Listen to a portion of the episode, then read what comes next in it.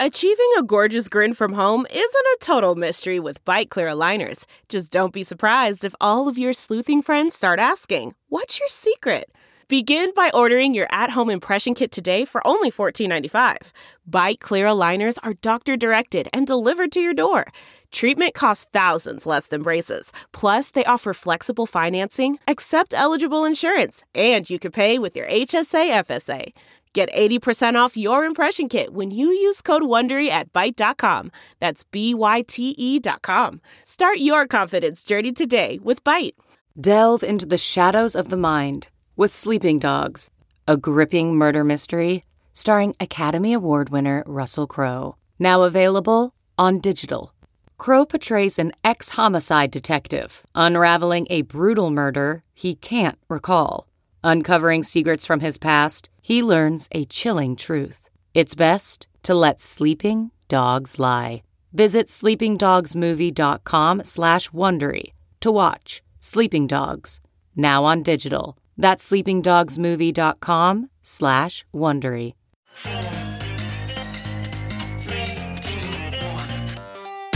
Welcome back to The Breakdown with me, NLW.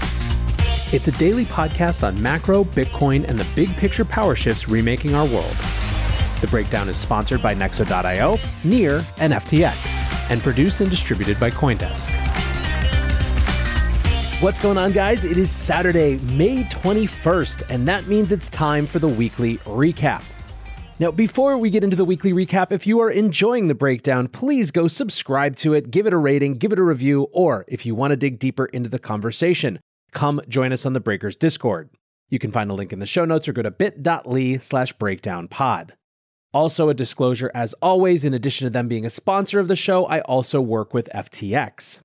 Finally, if you have not registered yet, I highly recommend you go sign up for Consensus, Coindesk's premier crypto festival. It's happening in Austin, Texas between June 9th and June 12th.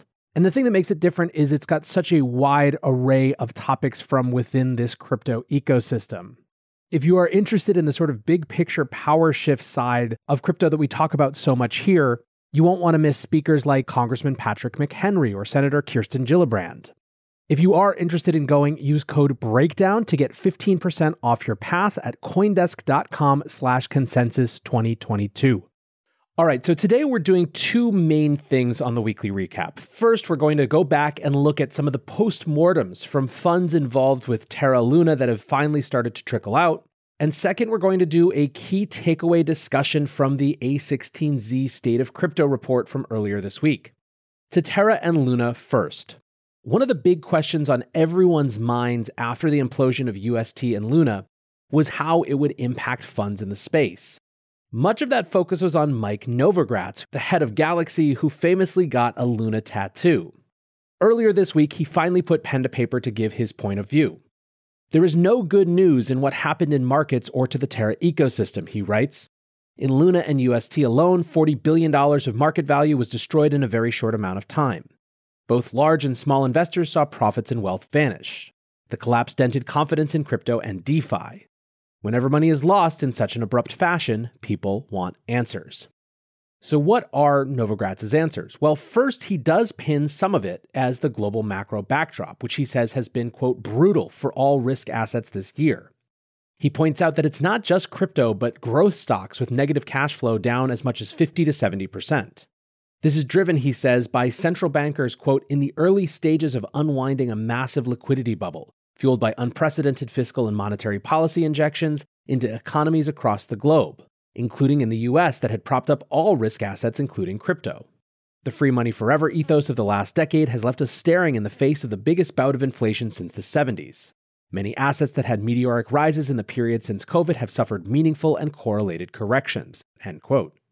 He goes on to explain that this larger backdrop of crashing prices, in the case of Luna, helped support and drive a run on the bank. And unfortunately, he says it's not likely to get better quickly. At a high level, he writes, it's important to understand that volatility is likely to continue and the macro situation is going to remain challenging. There is no cavalry coming to drive a V shaped recovery. The Fed can't save the market until inflation falls. So liquidity is important. Being realistic is important. But he continues, Crypto is not going away.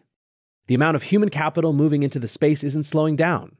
The focus on building decentralized infrastructure that allows value and ownership to flow as freely as information on the internet isn't slowing down.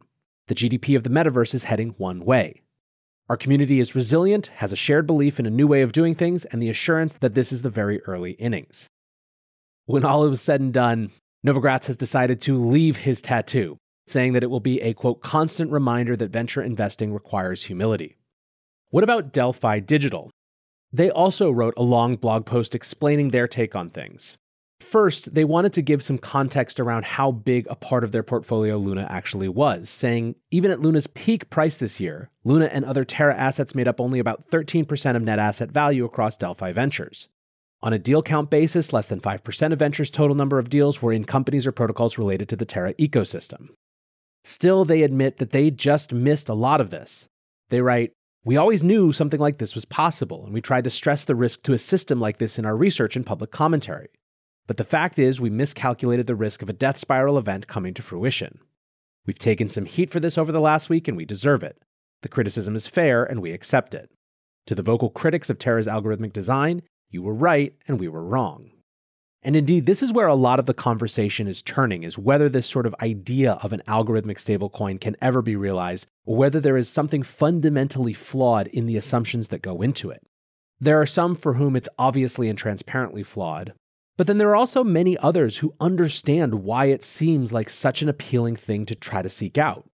It is the lure of a truly decentralized, permissionless, untamperable stablecoin it just may be that the economics don't work how they need to work for that to actually work in practice. Finally, the last fund that we'll report on is Hashed, who were deeply involved with the Luna ecosystem. Coindesk published research this week that suggests from on chain data that Hashed lost about $3.5 billion worth of value as part of the crash. This is a story that will continue to play out. I don't think that we've heard the last of the impact to funds in terms of redemptions, in terms of questioning judgment, in terms of all these little things that really change the shape and the face of an industry. I certainly don't think we've heard the last of it when it comes to regulation. Looking for ways to step up your crypto game? Then go with Nexo. For starters, you get free crypto for each purchase or swap. How about earning guaranteed yields? up to 17% paid out daily. Ideal for you hardcore hodlers. You don't even need to sell. Instead, borrow instant cash against your assets. Get the most out of your crypto with Nexo at nexo.io. That's N E X O.io. This episode is brought to you by Near, a climate neutral, high speed, and low transaction fee layer 1 blockchain platform. Near is a blockchain for a world reimagined. Through simple, secure, and scalable technology, Near empowers millions to invent and explore new experiences. Business creativity and community are being reimagined for a more sustainable and inclusive future. Reimagine your world today at near.org. The breakdown is sponsored by FTX US. FTX US is the safe, regulated way to buy and sell Bitcoin and other digital assets, with up to 85% lower fees than competitors. There are no fixed minimum fees, no ACH transaction fees, and no withdrawal fees. One of the largest exchanges in the US, FTX US is also the only leading exchange that supports both Ethereum and Solana NFTs. When you trade NFTs on FTX, you pay no gas fees. Download the FTX app today and use referral code BREAKDOWN to support the show. Let's shift to an even broader perspective and take a look at A16Z's inaugural annual State of Crypto report. This is a really comprehensive research report, and of course, it's going to focus on what A16Z thinks is interesting about this industry. But I always think that these broad reports represent a good chance to get a sense of how some big part of the industry thinks. In this case, we're talking about the venture side, who have a strong longitudinal belief in Web3. And so, with that context, they actually presented five key takeaways of their report, which I'll sum up here. The first is that we're in the middle of what they call the fourth price innovation cycle. Quote, Whereas prices are often a lagging indicator of performance in some industries, in crypto they are a leading indicator. Prices are a hook. The numbers drive interest, which drives ideas and activity, which in turn drives innovation. We call this feedback loop the price innovation cycle, and it has been the engine that has propelled the industry through multiple distinct waves since Bitcoin's inception in 2009. This has always been part of the thing in crypto, and something that's really hard sometimes for outsiders to understand or appreciate. There is a real come for the money, stay for the revolution type of vibe around here, and it just is a part of it. I think in a lot of ways it matters less that the average person who comes to the industry walks in the door because number go up and more how well we do at channeling them to be able to find the things that make the space interesting and can actually take advantage of their insights, experience, resources, etc. to build something real. Key takeaway number 2, web3 is much much better for creators than web 2. This I think is one of the most interesting sections of the report. Here's how they sum up what Web3 actually is, and I think this is relevant given that there's such a force in helping define this. Quote, the first era of the modern internet, roughly 1990 to 2005, was about open protocols that were decentralized and community governed. Most of the value accrued to the edges of the network, users and builders. The second era of the internet, roughly 2005 to 2020, was about siloed centralized services. Most of the value accrued to a handful of large tech companies. We are now beginning the third era of the internet, what many call Web 3, which combines the decentralized community governed ethos of the first era with the advanced modern functionality of the second era. This will unlock a new wave of creativity and entrepreneurship. Now, interestingly, usually people define Web 1 and Web 2 less in terms of value accrual, although that's a part of it, and more in terms of what people could actually do and what business models that prompted. Web 2 was revolutionary and transformational from Web 1 because instead of one to many websites that were just basically the publishers of a new era, all of a sudden users could create content themselves. This transformed business models, how people think about their jobs, how information is distributed in both good and challenging ways.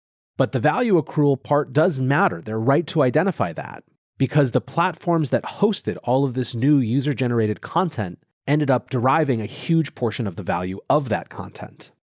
It has in turn created some of the most powerful companies in the history of the planet, with consequences that we're dealing with now. A16 goes on. Web3 gives people property rights, the ability to own a piece of the internet. Web3 aligns network participants to work together towards a common goal, the growth of the network. Web3 empowers a collective owned future over a corporate and government owned future. So, how do they justify this idea, though, outside of just conceptual, that Web3 is better for creators than Web2? Here are some early numbers. They write The take rate of Web2 giants are extortionate. Web3 platforms offer fairer economic terms. Compare Meta's nearly 100% take rates across Facebook and Instagram to NFT marketplace OpenSea's 2.5%. As US Congressman Richie Torres noted in a recent op ed, you know something is profoundly wrong with our economy when big tech has a higher take rate than the mafia. A16 goes on, the numbers are telling even though it's still early. In 2021, primary sales of Ethereum based NFTs plus the royalties paid to creators from secondary sales on OpenSea yielded a total of $3.9 billion. That's quadruple the 1 billion, less than 1% of revenues that Meta has earmarked for creators through 2022. The numbers are even more extraordinary considering how many more Web 2 versus Web 3 users there are. We counted 22,400 Web 3 creators based on the number of NFT collections, compared to the nearly 3 billion users posting content on Meta platforms. While in absolute terms, Spotify and YouTube paid out more to creators, 7 billion and 15 billion respectively, the per capita disparity is striking. According to our analysis, Web3 paid out 174,000 per creator, while Meta paid out 10 cents per user, Spotify paid out 636 per artist, and YouTube paid out 247 per channel. Web3 is tiny but mighty. Now, I think it's completely reasonable to have some grains of salt with those numbers. First, it'd be really interesting to know not just what the median, but the mean is in terms of payout per creator and how much it's slanted towards the extremely successful. There's also a real question of how more people coming into the space as creators puts downward pressure on those numbers, which is inevitable and a natural process. Still, I think that those numbers, the fact that OpenSea paid out about four times what Meta is going to pay out this year, is a pretty profound number. Next key takeaway from this report is crypto is having a real world impact. This is their section about underserved and underbanked. I think the way that I might change this, because I agree with this as something that's very important about this space, is not so much that it's having a real world impact, although that's starting, it's more that it's building towards a real world impact. And I think that's in a couple ways. First, you're seeing the early embers of possibilities in things like the play to earn space. How sustainable it is, whether there's a real there there outside of a couple of one offs, is an open question and a fair one. But something happened last year where people were making living wages playing this game, and that's at least worth spending more time on. The second piece is that it's important to understand that a lot of what's happening in crypto right now is about stress testing new systems and making the infrastructure ready for adoption. More equitably accessible services aren't built overnight. And there are risks as well for unbanked and underbanked users to use protocols and platforms that aren't ready for prime time. So I share A16Z's optimism about this. I just think we need to reframe a little bit about where we are. Their fourth key takeaway is Ethereum is the clear leader but faces competition and is basically about developer interest in Ethereum versus other layer 1 smart contract platforms. And this is sort of just a general overarching argument. I don't think there's anything particularly new or different in it. For whatever it's worth, their conclusion is there's room for a lot of innovation and we believe that there will be multiple winners. Finally, their fifth key takeaway is yes, it's still early. They write, Well, it's hard to know the exact number of Web3 users, we can reason about the scale of the movement. We estimate there are somewhere between 7 million and 50 million active Ethereum users today, based on various on chain metrics. Analogizing to the early commercial internet, that puts us somewhere circa 1995 in terms of development. The internet reached 1 billion users in 2005, incidentally, right around the time Web 2 started taking shape amid the founding of future giants such as Facebook and YouTube.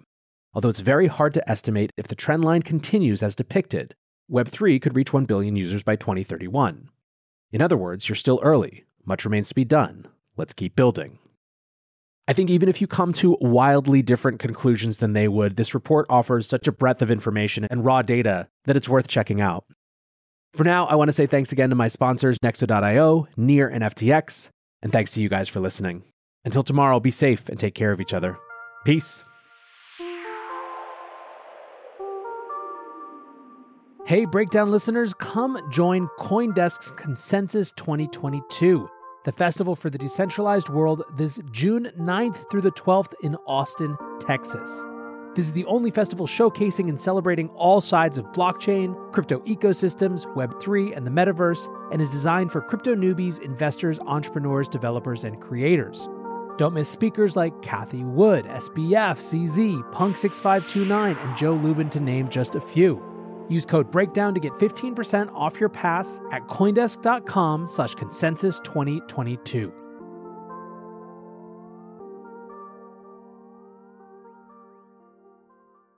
Around. You can find cars like these on AutoTrader. New cars, used cars, electric cars, maybe even flying cars. Okay, no flying cars, but as soon as they get invented, they'll be on AutoTrader. Just you wait. AutoTrader.